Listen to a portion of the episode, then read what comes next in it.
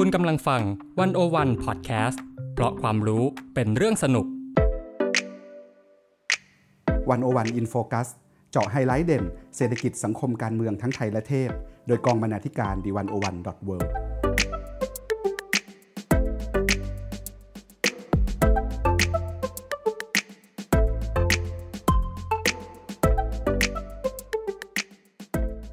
วัสดีค่ะ ท่านผู้ฟังอยู่กับรายการวันโอวันอินโฟคัสวันนี้อีฟปานิชโพสีวังชัย บรรณาธิการดีวันโอวันดอทเว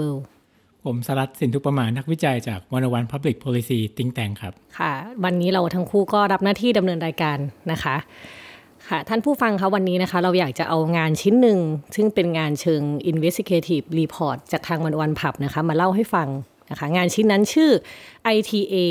อุตสาหกรรมผลิตคุณธรรมกลบเกลื่อนความจริง ครับค่ะ ก็ชิ้นนี้เป็นชิ้นที่สลัดเป็นคนทำเอง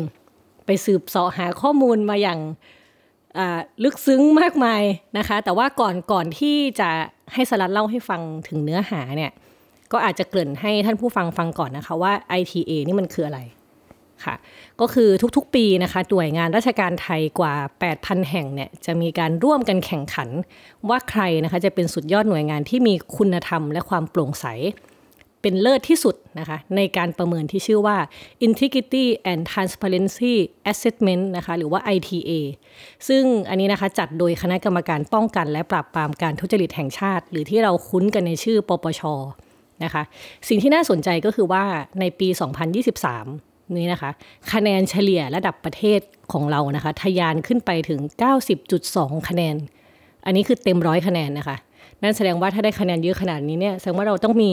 คุณธรรมและความโปร่งใสกันมากเลยนะคะ แต่ว่าอย่างที่เรารู้กันว่าท่านผู้ฟังฟังแล้วก็คงจะรู้สึก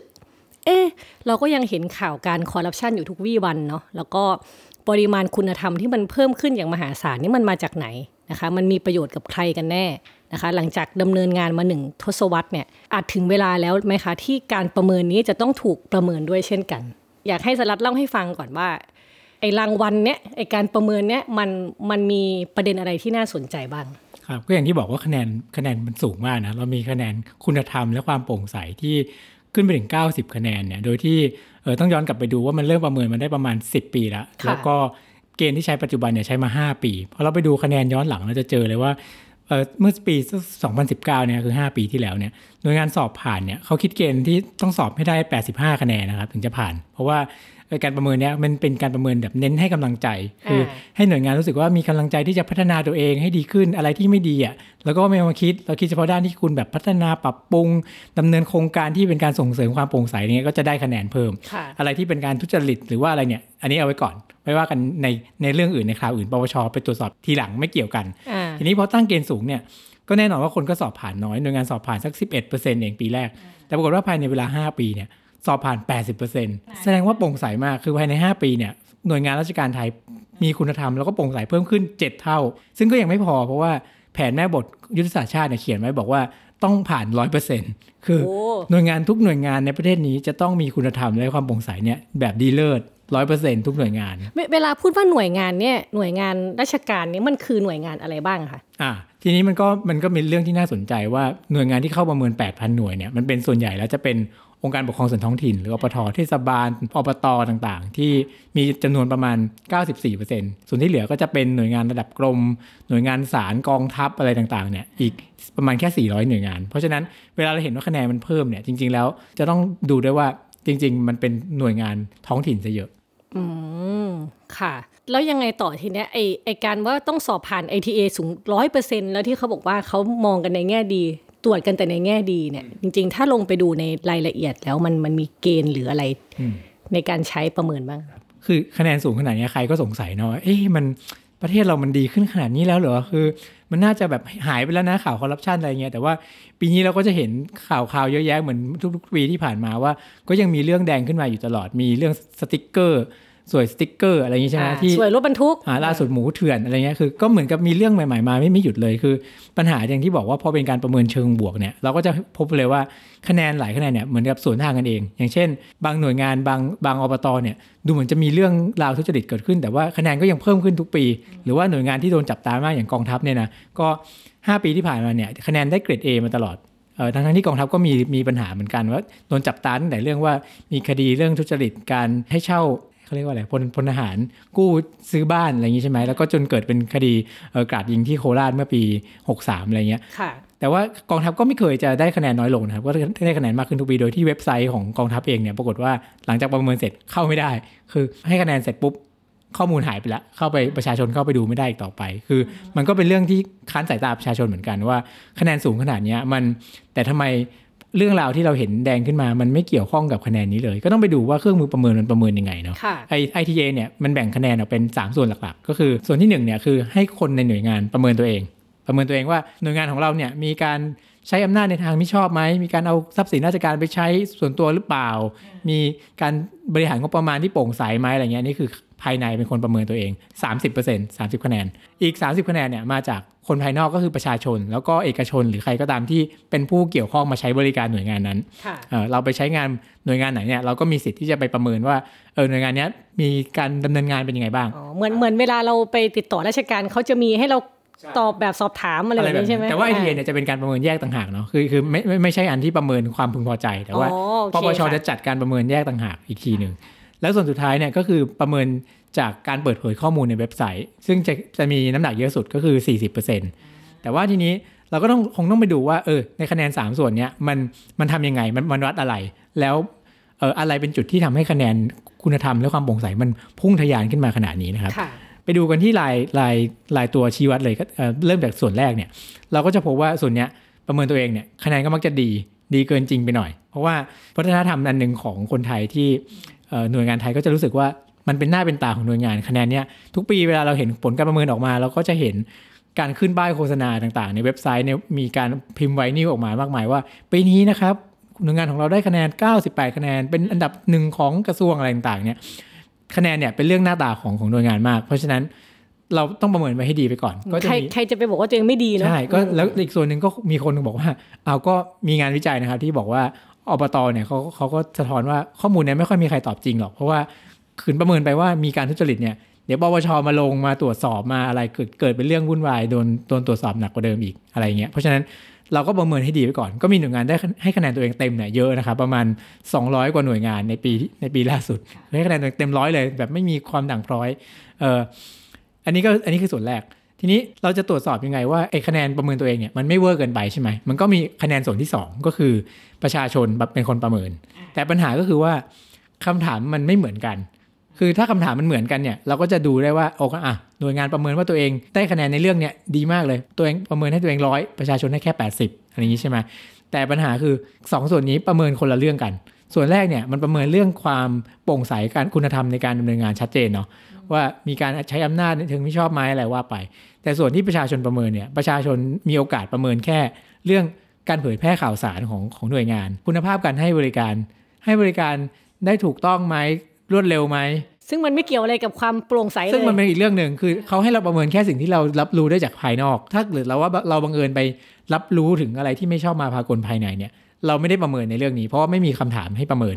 คำถามที่ประชาชนประเมินเนี่ยมีข้อเดียวก็คือถามว่าในช่วงหนึ่งปีที่ผ่านมาเนี่ยเคยถูกเรียกรับสินบนอะไรไหมซึ่งเป็นข้อเดียวใน 15 ข้อที่ให้ประชาชนประเมิน เพราะฉะนั้นอ๋อหมายหมายถึงว่าข้อเดียวที่มันพูดถึงความโปร่งใสใช่ มีแค่ข้อเดียวที่พูดถึงเรื่องความโปร่งใสคุณธรรมโดยตรงก็คือประชาชนนะมีตอบคำถามข้อเนี้ยข้อเดียว เพราะฉะนั้น มันก็จะมีความไม่สามารถนำมาตรวจสอบกันได้อยู่ว่าที่หน่วยงานประเมินเนี่ยมันดีขนาดนั้นจริงหรือเปล่าอืมคือใช้ไม้บรรทัดคนละไม้บรรทัดอ่าค่ะอ่าส่วนที่สามทีนี้ ส่วนที่3เนี่ยคือส่วนที่เราพบว่าพอเรามาวิเคราะห์คะแนนย้อนหลังดูแล้วเนี่ย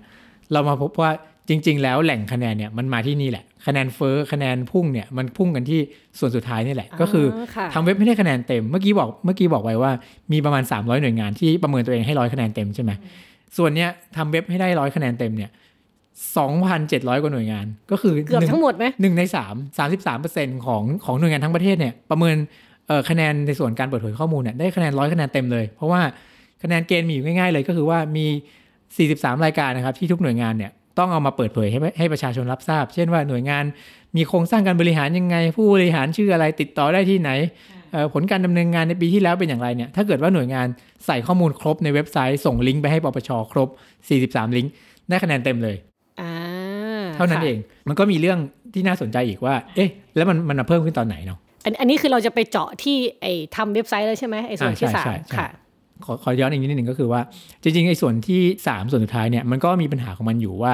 ไอการที่เราประเมินแค่ว่ามีข้อมูลไหมเนี่ยหนึ่งก็คือมันไม่ได้ประเมินคุณภาพของข้อมูลเท่าไหร่ว่า ข้อมูลเอามาเปิดให้ประชาชนเข้าถึงได้ก็จริงแต่ว่า เอ๊ะมันมีคุณภาพจริงหรือเปล่าข้อมูลที่ควรจะเอามาเปิดเนี่ยเอามาเปิดไหมคือหน่วยงานก็สามารถที่จะ ออกระเบียบประกาศอะไรนะครับ ของงดเว้นได้ว่าเรื่องเนี้ยเป็นอ่อนไหวต่อความมั่นคงอ่อนไหวต่อการแข่งขันทางการค้า ขอไม่เปิดได้ไหมก็ได้ก็ไม่ต้องเอามาคิดเป็นคะแนน หรือในอีกแง่หนึ่งก็คือว่าหน่วยงานมี 8,000 หน่วยงานเนี่ยมีอยู่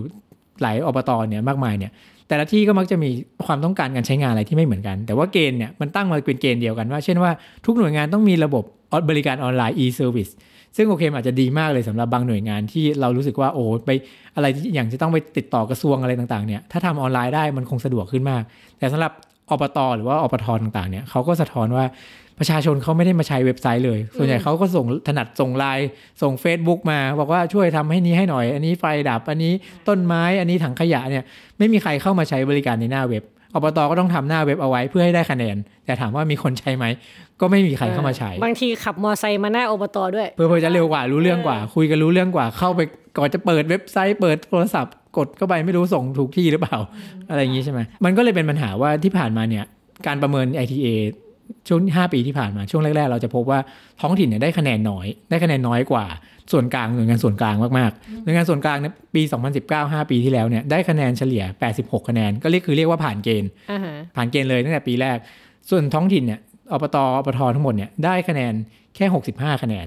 คือเออตกไปเยอะสอบตกไปเยอะเหมือนกัน แต่ว่าในในในเวลาแค่2อสปีหลังมาเนี่ยนะครับ คือปี 2021 เนี่ยปรากฏว่าทำคะแนนตีตื้นขึ้นมาอย่างรวดเร็ว แสดงว่ารู้รู้โจทย์แล้ว มีคนบอกคำตอบข้อสอบแล้วอ่าเออคือเหมือนกับหารู้ทางจับแนวข้อสอบได้ว่าทำยังไงเราถึงจะประเมินได้คะแนนเยอะอืมในช่วงปี 2021 22 23 3 ปีหลังสุดนะครับอยูดีอปททั่วประเทศก็ทำคะแนนตีตื้นขึ้นมาเป็น80 87 90 คะแนนแซงหน้าหน่วยงานส่วนกลางนะครับปีปีล่าสุดเนี่ยทำคะแนนรวมเฉลี่ยเนี่ยได้ แซงไปจุดหนึ่งเปอร์เซ็นต์เออก็คือก็คือได้คะแนนเยอะกว่าส่วนกลางเลยด้วย เพราะว่าพอไปดูคะแนนจะเห็นเลยว่าคะแนนที่ประชาชนกับหน่วยงานประเมินตัวเองเนี่ยทั้งส่วนกลางและอปทไม่ต่างกันเท่าไหร่ อยู่ที่ประมาณรวมกันแล้วได้สัก 50 คะแนนประมาณเนี้ยปิ่มๆแล้วก็คู่ขี้คู่ขี้ไม่ต่างกัน คือเรียกว่าเอ่อไม่ว่าจะส่วนกลางหรือท้องถิ่นเนี่ยคะแนนประเมินที่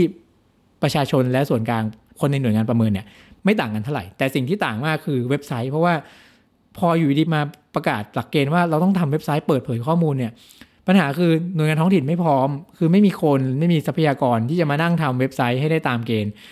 ส่วนกลางก็จะพร้อมมากกว่า อย่างเช่นกองทัพนะครับ ได้ร้อยคะแนนเต็มตั้งแต่ปีแรก เพราะว่าเขามีทรัพยากรเขามีคนที่พร้อมที่จะจัดทำเว็บไซต์ขึ้นมาส่งปปชตัวเลยทันทีได้คะแนนเต็ม ท้องถิ่นเนี่ยเพิ่งจะมาได้คะแนน 3ปีหลัง มันก็น่าสนใจว่าคีย์มันอยู่ตรงนี้เอออ่อ่ามันมันเกิดอะไรมันเป็นขึ้นไปได้ยังไง มันทำไมมันนี่แปลว่าโอ้โหท้องถิ่นนี่โปร่งใสมากขึ้น ท้องถิ่นประเทศไทยโปร่งใสเพิ่มขึ้นแบบรวดเร็วใน 3 ปีนี้เลยเหรอนะครับพอลงไปดูเนี่ยไปไปดูกันจริง ๆ ไปแกะดูในเอกสารจัดซื้อจัดจ้างต่างๆ ของท้องถิ่นทั่วประเทศไทยเนี่ยเราจะพบว่ามีโครงการประเภทหนึ่งนะครับโผล่ขึ้นมาผุดขึ้นมาเต็มประเทศในช่วง 3 ปีที่ผ่านมา โครงการอะไรคะนั่นก็คือจ้างทำเว็บไซต์ ITA โดยจะเป็นการเฉพาะ คือไม่ใช่การทำเว็บไซต์อย่างเดียวเนาะ แต่ว่าทำเว็บไซต์ ITA โดยเฉทำพาะเพื่อให้ผ่านการประเมินได้คะแนนเยอะๆในการเพื่อประให้เมิได้นคะแนนนี้ ITA เพิ่มขึ้นเยอะที่สุดนะครับ เราก็ติดตามแกะรอยไปดูว่าหน่วยงานไปจ้างใครทำเนาะ คือบริษัทรับทำเว็บไซต์เนี่ยก็มีเยอะแยะอยู่ทั่วไป ปรากฏว่าในช่วงหลายปีมาเนี้ย เราพบว่าไล่ดูเอกสารไปเนี่ย ชื่อมันซ้ำๆแฮะชื่อหน่วยงานที่มารับงานจากหน่วยงานอปทที่มีอยู่ 8,000 กว่าแห่งทั่วประเทศเนี่ยอ่าหมายถึงว่าบริษัทที่รับทำเว็บไซต์เนี่ยชื่อมันซ้ำชื่อกัมันนซ้ำๆมันดูเหมือนมีอยู่ไม่กี่บริษัท ดูไปดูมาแล้วเนี่ย อาจจะมีเยอะหน่อยนะ สักประมาณ 10 บริษัท แต่ว่ารายใหญ่จริง ๆ ที่โฆษณาเลยว่าฉันเนี่ยเป็นผู้เชี่ยวชาญการทำเว็บไซต์ที่จะทำให้หน่วยงานของคุณมีคะแนน ITA เพิ่มขึ้นผ่านเกณฑ์ได้เกณฑ์เกรด A ทันทีเนี่ยมีอยู่ประมาณ 6 บริษัทโอ้6บริษัทเนี่ยก็คือปีหนึ่งเนี่ยนะครับปีปี 2022 เนี่ยหกบริษัทเนี่ยรับงานจากรัฐไปพันประมาณ 1,400 กว่าโครงการโหหน่วยเอ่อมูลค่ารวมกันก็ประมาณเกือบ 40 ล้านบาท เออเขาต้องทำงานเยอะมากเลยนะคะแบบนี้ ดูเหมือนว่าเขาจะทำงานเยอะมาก แต่ความจริงแล้วเขาคิดเงินถูกมาก คือเราเป็นอบตเนี่ยเราอยากให้คะแนนเราเพิ่มเนาะเราแค่ไปติดต่อเขาเขาคิดเงินเราแค่หมื่นห้าจริงเหรอหมื่นห้าพันบาททำเว็บไซต์เดียวเนี่ยนะทำเว็บไซต์ให้ทุกอย่างเรียบร้อยกรอกข้อมูลให้ด้วย คือ คุณไม่ต้องทำเองด้วย คุณส่งข้อมูลมาเลยเดี๋ยวเราจะเข้าไปกรอกให้ คือเราจะล็อกอินเข้าไปให้ แล้วก็กรอกข้อมูลเข้าไปให้เพื่อให้มั่นใจเลยว่ามันจะถูกต้องผ่านเกณฑ์แน่นอน เพราะว่าเราเนี่ยเชี่ยวชาญเรื่องนี้เราทำให้มาให้แล้ว สองสามร้อยอบตได้คะแนนผ่านเกณฑ์หมดทุกหน่วยงานอืมที่เขาทำได้ถูกขนาดนี้ก็เพราะว่าอะไร เพราะว่านึกถึงว่าการทำเว็บไซต์เนี่ยมันก็ต้องคิดถึงคนเข้ามาใช้ใช่ไหมค่ะเออซึ่งความต้องการมันก็มักจะต่างกันไปแต่ละที่แต่ละอบตแต่ละตำบลนั่นแหละ แต่ว่าพอเกณฑ์มันเกิดขึ้นจากปปชส่วนกลางที่ประเมินคุณธรรมด้วยเกณฑ์เดียวกันเนี่ย แล้วตั้งเกณฑ์มาว่า 43 ตัวชี้วัดเนี่ยต้องทำเหมือนกันทั้งประเทศ คราวนี้ง่ายเลย เพราะว่า บริษัทก็ทำเว็บไซต์ให้เหมือนกันอ่าทั้งหมดทั้งประเทศนี้เพื่อให้ได้คะแนน ATA ได้คะแนนเต็ม โดยที่ไม่ต้องไปสนใจว่าคนเขาจะต้องการใช้หรือเปล่าอ่าอ่าเหมือนเวลาเราเปิดเว็บไซต์อบตเนี่ยจะหน้าตาเหมือนกันทุกที่อ่าจะมีคนรู้สึกแบบว่า เอ๊ะทำไมเว็บไซต์อบตมันแบบเหมือนเหมือนกันไปหมดทุกที่เลย โครงสร้างองค์กรความเป็นมาอบตอะไรอย่างเงี้ยนะ ถูกไม่เหมือนกันไปกระทั่งแบบว่ารูปแบบกราฟิกอะไรต่างๆ การจัดวางเนี่ย เพราะว่ามันก็มีหลายบริษัทที่รับ ลูกค้าเยอะมาก มีบางบริษัทบริษัทเนี่ยที่มีลูกค้าเป็นเป็นท้องถิ่นเนี่ยเกิน 1,000 หน่วยงานเนี่ยเรียกว่าทั้งประเทศเนี่ยมีอบตอยู่ประมาณ 8,000เนาะอืมเป็นหน่วยเป็นบริษัทหนึ่งรับไปแล้ว 1,000 1,000 แห่งอะก็คิดดูแล้วกันว่ามันจะไม่ซ้ำได้ยังไง คือมันก็คงเห็นแล้วแบบเอ๊ะนี่เหมือนกันเลย ทั้งทั้งๆที่อยู่คนละที่ด้วยนะคือเขามีแบ่งพื้นที่กันไหมว่าแบบบริษัทนี้คุมภาคนี้อะไรแบบเนี้ยอันเนี้ยก็เป็นสิ่งที่น่าเซอร์ไพรส์เหมือนกัน เพราะว่าทำเว็บไซต์อะมันทำที่ไหนก็ได้ แล้วก็อบตอยู่ที่ไหนก็ติดต่อเข้ามาทำได้ แต่ปรากฏว่า 6 บริษัทเนี้ยเราลองไปเจาะดูเนาะว่าไอ้ว่าเขารับงานที่ไหนบ้างเนี่ยก็จะเห็นว่าเขามีพื้นที่ทำมาหากินอยู่เหมือนกัน ก็จะมีบริษัทที่เออ base เขาตั้งอยู่ในนครสวรรค์อะไรเงี้ยเขาก็จะมีอิทธิพลเกือบทุกอบตในนครสวรรค์นะครับ บริษัทนี้เหมาเหมาอันเรียกนี้ประมาณวินมอไซค์รถสองแถวออเลคืยอเรีนะยกว่าเป็นพื้นที่อิทธิพลของเขาแล้วตรงไหนที่เขาครอบครองอยู่เนี่ยบริษัทอื่นก็เข้ามาเจาะยากคือบริษัทอื่นที่รับทั่วประเทศเหมือนกันเนี่ย ก็เข้าไปรับงานในบางพื้นที่ไม่ได้นะครับ เพราะว่ามีคนคุมถิ่นนั้นอยู่ บริษัทบางบางบางแห่งน่าสนใจที่ภาคใต้เนี่ยมีอยู่บริษัทหนึ่งตั้งบริษัทขึ้นมาปีปี 2020 3 ปีที่แล้ว ภายในปีเดียวเนี่ยรับงานจากภาครัฐไป 10 ล้านบาททำเว็บไซต์อบตให้ภาคใต้เนี่ยแบบชนิดแบบว่ามากมายมหาศาลในปีเดียว แล้วก็เรียกว่าร่ำรวยกันขึ้นมาเลยจากการรับงานที่ทำได้เยอะเขารับสมัครงานไหมอยากไป อยากไปลองดูๆ นั่นน่ะสิครับน่าสเอนอใจว่ามันะนเขาว่าเขาต้องทำงานหนักหรือว่าใช้คนอะไรขนาดไหนนะนั่นน่ะอัสิคือมอันนี้ก็เราก็อาจจะลองอันนี้ยังเจอไม่ถึงใช่ไหมหาแล้วเออรู้ทางอาชีพของเราต่อไปค่ะอันอันเรื่องบริษัทที่ทำเว็บไซต์เนี่ยก็เราเจาะไปเจาะมาพบเรื่องที่เซอร์ไพรส์หนักไปกว่านั้นอีกคือ รับทำเว็บไซต์เป็นอุตสาหกรรมขนาดนี้เนี่ยก็โอ้โหคิดว่าน่าน่าสนใจว้าวมากแล้วเนาะปรากฏว่าบางบริษัทครับ ไม่พอเปิดคอร์สอบรมด้วยอ่า เปิดคอร์สติวเข้มคืออบรมให้ความรู้ส่งต่อความรู้ เหมือนจะให้ความรู้ให้ความรู้ว่าทำยังไง ถึงจะกรอกข้อมูลแล้วได้คะแนนตามเกณฑ์อ่าฮะก็คือเปิดคอร์สเลยหัวละประมาณ 4,900จะอยู่ที่ประมาณ 3,000ถึง5,000 บาท แล้วก็เปิดรับเจ้าหน้าที่อบตต่างๆ เนี่ย ไปอบรมเพื่อที่ว่าจะได้ทำคะแนน ITA ให้ดีขึ้น มีกระทั่งแบบว่า VIP class คุณไม่ต้องเข้ามาอบรมที่กรุงเทพ เราจะยกทีมงานพร้อมโน้ตบุ๊กไปสอนให้คุณถึงที่ถึงอบตเลยอ่า ว่าทำยังไงเอ่อเราถึงจะทำคะแนนให้ดีขึ้น แล้วก็เอ่อเนื่องจากว่าอบตมีเยอะเนาะเอ่อคอร์สนี้ก็เหล่านี้ก็จะมีเยอะมาก แล้วก็เปิดกันแบบเป็นล่ำเป็นสันมาก มีมีอยู่ที่หนึ่งส่วนใหญ่ก็จะไปโคกับพวกมหาวิทยาลัยเอ่อที่มีมีที่หนึ่งที่เอ่อเขาเป็นวิทยาลัยการจัดการอุตสาหกรรมบริการของราชภัฏสวนสุนันทาบอกชื่อได้เนาะเออเพราะว่าเขาเปิดเปิดเผยทั่วไปนะครับ รับ 29 รุ่น ปีหนึ่งโอ้เปิดรับ 29 รุ่น ก็คือเรียกว่าเปิด อบรมกันไปเรื่อยๆเลย แล้วก็ไม่ได้นี่ปีหนึ่งมีสิบสองเดือนนะ ถ้ายี่สิบเก้ารุ่นมันต้อง เดือนหนึ่งก็สองสามสองสามรุ่นสองสามคลาสอบรมกันแล้วไม่ใช่ภายในตลอดทั้งปีด้วยเพราะว่า ITA เนี่ยเขาจะเริ่มประเมินกันประมาณประมาณเดือนเออเมษาอ่าเพราะฉะนั้นเขาจะเริ่มอบรมกันช่วงปลายปี ไปจนถึงต้นปี ในภายในเวลาแค่สี่ห้าเดือนเท่านั้นแหละที่อบรมกันอย่างกันอย่างดูเดือด เพื่อที่จะติวเข้มใบสอบได้คะแนนเยอะอ่า ประมาณเหมือนเราสอบโอเน็ตเอเน็ตอะไรเงี้ยเลยแบบนะนั้นเลยก็คือเป็นถึงใกล้ถึงหน้าสอบเราก็ต้องติวละต้องค่ะอ่านหนังสือละต้องทบทวนความรู้ว่า ปีนี้เกณฑ์เปลี่ยนไหมค่ะอ่าบางบางบางบางทีเกณฑ์เปลี่ยนปีปีที่แล้วเป็นแบบนึงปีนี้เปลี่ยนอีกแล้ว เราต้องไปทบทวนความรู้ใหม่ว่าเออทำยังไงเราถึงจะตอบข้อสอบได้เราเหมือนต้องแบบว่าทำข้อสอบย้อนหลังสิบปีอะไรแบบเนี้ยอะไรแบบนั้นเพื่อที่เราต้องเตรียมข้อสอบว่าปีนี้เขาจะถามอะไรเรา ใช่ ก็ต้องมีแนวข้อสอบเนาะซึ่งทั้งหมดทั้งมวลเนี่ยพอได้เข้าใจเห็นภาพของทั้งหมด เราก็จะรู้สึกเห็นภาพเลยว่า ทั้งหมดตัวเลขที่มันเพิ่มขึ้นอะมันไม่ได้สะท้อนคุณธรรมและความโปร่งใสอย่างที่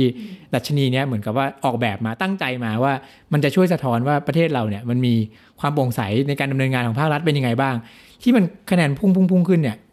มันปรากฏว่ามันไม่ได้สะท้อนว่ามันโปร่งใสขึ้นจริง แต่ว่ามันคืออะไรมันคือการที่อุตสาหกรรมของการช่วยกันปั้นตัวเลขเนี่ยมันทำงานได้อย่างแข่งขันช่ำชองมากก็คือว่าต่างฝ่ายต่างก็รู้ แนวทางมากขึ้นว่าจะทำอย่างไร ให้เราได้คะแนนมากขึ้นมากขึ้น ส่วนหนึ่งก็คือทำเว็บไซต์นะครับปีหนึ่งเนี่ยเราประเมินว่าไม่น้อยกว่าร้อยล้านบาทแน่นอน ในการที่เอาเงินไปจ้างทำเว็บไซต์ ซึ่งในแง่หนึ่งเนี่ยเราเราไม่ปฏิเสธว่ามันก็ดีเหมือนกันที่ทำให้มันกระตุ้นให้ข้อมูลเนี่ยเอามาเปิดเยอะขึ้น แล้วก็ท้องถิ่นก็อาจจะเหมือนกับพยายามปรับตัวเข้าสู่ดิจิทัลมากขึ้นด้วยเนาะแต่ว่าอย่างที่บอกว่ามันไม่ได้ปรับตัวเพื่อไล่ตามความต้องการของคนในท้องถิ่นอะมันปรับตัวเพื่อ ไล่ตามเกณฑ์ของปปชค่ะแล้วปปชก็ต้องจ้างคนมาประเมินท้องถิ่นอีกทีหนึ่งเพราะว่ามันเยอะใช่ไหมฮะคนที่มาประเมินเป็นใครก็คือมหาลัยนั่นแหละ คนในมหาลัยที่เป็นนักวิจัยอะไรเนี้ยก็มักจะไปรับงานปปชกลับมาประเมินท้องถิ่น โดยที่ตัวเองก็บางทีก็ไปอบรมให้ท้องถิ่นด้วย เป็นวงจรที่เหมือนกับว่า ไม่รู้เราจะประเมินสิ่งนี้ไปไปทำไมกัน ถ้าเกิดว่ามันไม่ได้สะท้อนปัญหาหรือว่าไม่ได้ช่วยให้เราแก้ปัญหาได้จริง ๆ อะไรเงี้ยนะครับมันมีดัชนีระดับนานาชาติอยู่ที่ที่เขาเรียกว่า corruption perception index หรือว่า ดัชนีการรับรู้คอร์รัปชันเนี่ยที่ของไทยเนี่ยอยู่ที่เดิมมาแล้ว 10 ปีค่ะคะแนนเราอยู่ที่ประมาณ 36เนี่ย35 36 ขึ้นลงนิดหน่อยเนี่ยมันมันแปลว่าอะไรอันเนี้ยไอ้ไอตัว CPI เนี่ย CPI ก็ประเมินคล้ายๆกันก็คือดูจากให้คนมาประเมินว่าคิดว่าในในประเทศนี้เนี่ยการดำเนินงานต่างๆ ในประเทศหนึ่งๆเนี่ยเออมันมีความโปร่งใสมีความปราศจากคอร์รัปชันมากน้อยแค่ไหน มันก็ประเมินจากหลายดัชนีรวมกันนะซึ่งปรากฏว่ามันไม่เพิ่มขึ้นเลย มันไม่ดีขึ้นเลยในการประเมินที่ เป็นตัวชี้วัดของต่างประเทศของนานาชาติ แสดงว่า CPI กับ ITA ไม่สอดคล้องกัน ถูกต้องคือในส่วนหนึ่งเนี่ยสำคัญก็คือ ITA เขาบอกว่าเราต้องเอามาปรับให้ไปเข้ากับวัฒนธรรมของเราคำว่า integrity เนี่ยคำนี้แปลยาก คือไม่รู้จะแปลว่าอะไรในภาษาไทยอันมันก็อาจจะให้เซนส์ของเออความมั่นตรงต่อหลักการและซื่อสัตย์ต่องานที่เราทำอะไรประมาณเนี้ยนะ แต่ integrity ในภาษาไทยกลายเป็นคุณธรรมอ่า กลายเป็นคะแนนคุณธรรม ซึ่งมันให้เซนอีกแบบหนึ่งแล้วมันก็เลยนำมาสู่การที่หน่วยงานต่างๆ ต้องพยายามแข่งขันกันทำให้คะแนนคุณธรรมของเราเนี่ยมันสูงส่งขึ้นเรื่อยๆ โดยที่มันไม่ได้ไปแก้ปัญหา คือถ้าเราย้อนกลับไปดูนิดหนึ่งก็คือว่า ITA ของเราเนี่ยเราต้นแบบมาจากเกาหลี ซึ่งการประเมินเกาหลีเนี่ยเขาจะประเมินอย่างละเอียดเลยว่าประชาชนจะเข้าไปประเมินได้ว่า ในปีที่ผ่านมาเนี่ยมีหน่วยงานพยายามจะเรียกรับสินบนจากเขาเท่าไหร่ บ่อยแค่ไหน เรียกก่อนหรือเรียกหลัง เรียกก่อนแล้วค่อยให้บริการหรือให้บริการก่อนแล้วค่อยเรียก เรียกอย่างไรเรียกแบบทางตรง เรียกแบบทางอ้อม บางทีไม่ได้แบบขอเงินใต้โต๊ะตรงๆ แต่แบบให้พาไปเลี้ยงที่สถานบริการต่างๆ แบบวัฒนธรรมเกาหลีเขาก็มีวิธีการคอร์รัปชันแบบหนึ่งอืมของไทยเนี่ยจริงๆ ถ้าจะปรับให้เข้ากับวัฒนธรรมไทยเนี่ย มันต้องปรับเรื่องนี้ก็คือว่าปรับยังไงเพื่อที่เราจะรู้เท่าทันว่ารูปแบบการคอร์รัปชันในไทยมันเป็นอย่างไร และต้องรู้อย่างละเอียดด้วย เพราะว่าเราจะได้มีข้อมูลจากการประเมินเหล่านี้เอาไปเหมือนกับว่าหารูปแบบของมัน เพื่อที่จะได้ปิดหาจุดอ่อนว่าเอ้ยหน่วยงานของเราเนี่ยมันมีการคอร์รัปชันแบบนี้ มันอาจจะไม่ใช่แบบอื่นด้วย คือ แต่ละหน่วยงานอาจจะมีวิธีการคอร์รัปชันต่างกัน แล้วการประเมินไอ้ความโปร่งใสหรือว่า integrity assessment เนี่ยมันถึงจะนำไปสู่การแก้ปัญหาได้ ทีนี้พอปัญหาพอเราแปลมันว่าคุณธรรมแล้ว เลือกมองเฉพาะด้านดีเป็นหลัก มันก็เลยทำให้สุดท้ายเนี่ยมันยังไม่ตอบโจทย์เท่าไหร่อืมค่ะ ทีนี้เราเราเห็นอะไรทุกอย่างมาขนาดนี้แล้วสลัดทำงาน เห็นข้อมูลมาเนี่ยมันมีข้อเสนอเชิงนโยบายอะไรบ้างไหมที่ที่จะทำให้ ITA มันใช้ได้จริง มันไม่ใช่แค่เรื่องเกณฑ์ลอยๆ หลอกๆ ที่ทำเพื่อตอบข้อสอบให้ได้คะแนนเต็มแบบเนี้ยค่ะครับแน่นอนเลยว่ามันมันต้องปรับแน่นอน เพราะว่ามันน่าเสียดายที่เราได้เริ่มเริ่มโครงการนี้มาแล้ว แล้วอย่างที่บอกว่ามันทำมันก็มีคุณอุปการของมันที่หน่วยงานเนี่ยเปิดเผยข้อมูลเยอะขึ้นจริงค่ะอ่าอย่างที่บอกก็คืออันแรกเนี่ย ปปชก็ควรจะต้องทบทวนแล้วแหละว่าการกระตุ้นเชิงบวก เน้นเชิงบวกให้กำลังใจเนี่ยมันอาจจะไม่ work แล้วแหละอืมมันต้องพยายามปรับให้มันไปประเมินการทุจริตด้วยมากขึ้น แล้วก็เอ่อดูจากตัวอย่างจากถอดบทเรียนจากของเกาหลีมานั่นแหละว่ามันใช้งานยังไง แล้วมันจะปรับใช้ให้เข้ากับวัฒนธรรมไทยยังไง อย่างเช่นเอ่อเมื่อเราสามารถจะเห็นรูปแบบของการประเมินคอร์รัปชันอะไรต่าง ๆ ได้แล้วเนี่ยเอ่อเราจะวัด คอร์รัปชันแบบไทยๆมากขึ้นยังไงบ้างเออมีงานวิจัยชิ้นหนึ่งที่จังหวัดเชียงรายเนี่ยก็ท้องถิ่นก็ก็สะท้อนว่าอันหนึ่งที่ ITA มองไม่เห็นเลยก็คือ ไม่เห็นอิทธิพลของผู้มีอิทธิพลท้องถิ่น ที่เข้ามาแทรกแซงการทำงานคำถามไม่มีเรื่องนี้เลย เพราะว่าตอนตอนคนร่างเนี่ยอาจจะไม่อาจจะคิดแบบหนึ่งคิดถึงการคอร์รัปชันในในส่วนกลาง ซึ่งมันมีธรรมชาติแบบหนึ่งแต่ว่าในท้องถิ่นเขาบอกว่าไอ้เรื่องแบบเนี้ยไม่ไม่สำคัญเท่ากับเรื่องผู้มีอิทธิพลท้องถิ่นที่เข้ามาแทรกแซงอะไรแบบเนี้ยต้องใส่เข้าไปในการประเมินของตัวชี้วัดที่จะเอามาประเมินว่าหน่วยงานทั่วประเทศเนี่ยโปร่งใสหรือเปล่า แล้วก็แน่นอนว่าเอ่อไอ้เรื่องการประเมินเชิงบวกเนี่ยอาจจะยังใช้ได้ แต่ว่าใช้ในแง่ที่ว่าหน่วยงานไหนได้คะแนนน้อยมากๆเนี่ยต้องเข้าไปช่วย ต้องเข้าไปให้ทรัพยากรในการอบรมในการพยายามจะเข้าไปช่วยให้แก้ไขปัญหาได้ ไม่ใช่ว่าเราสนใจแต่หน่วยงานที่ได้คะแนนสูงสุด แล้วก็ให้คะแนนเชิดชูกันไปในแต่ละปีว่าปีนี้โอ้โหหน่วยงานที่ได้คะแนนเยอะ แล้วก็ทิ้งหน่วยงานที่สอบตกไว้เนี่ยไว้ในความมืดโดยที่เขาก็ไม่ได้แก้ปัญหาอะไรของเขานะครับ อันนี้อันนี้เป็นเรื่องใหญ่สุด ส่วนส่วนเรื่องอีกส่วนหนึ่งที่ที่สามารถแนะนำได้ที่ควรจะทำเดินหน้ากันต่อเนี่ยก็คือปปชต้องร่วมมือกับหน่วยงานอื่น ๆ ที่มีพันธกิจ คล้ายคลึงกันให้มากขึ้น คือเราก็มีหน่วยงานเยอะแยะเลยที่ทำงานในด้านเนี้ยเกี่ยวกับการเอ่อส่งเสริมความโปร่งใสต่อต้านคอร์รัปชันอะไรอย่างเงี้ยใช่ไหมครับแต่ว่าเหมือนกับก็ยังประเมินแยกแยกๆกันแล้วก็ทำงานแยกกันอยู่ ถ้าเกิดว่าร่วมงานกันได้เนี่ยก็จะมี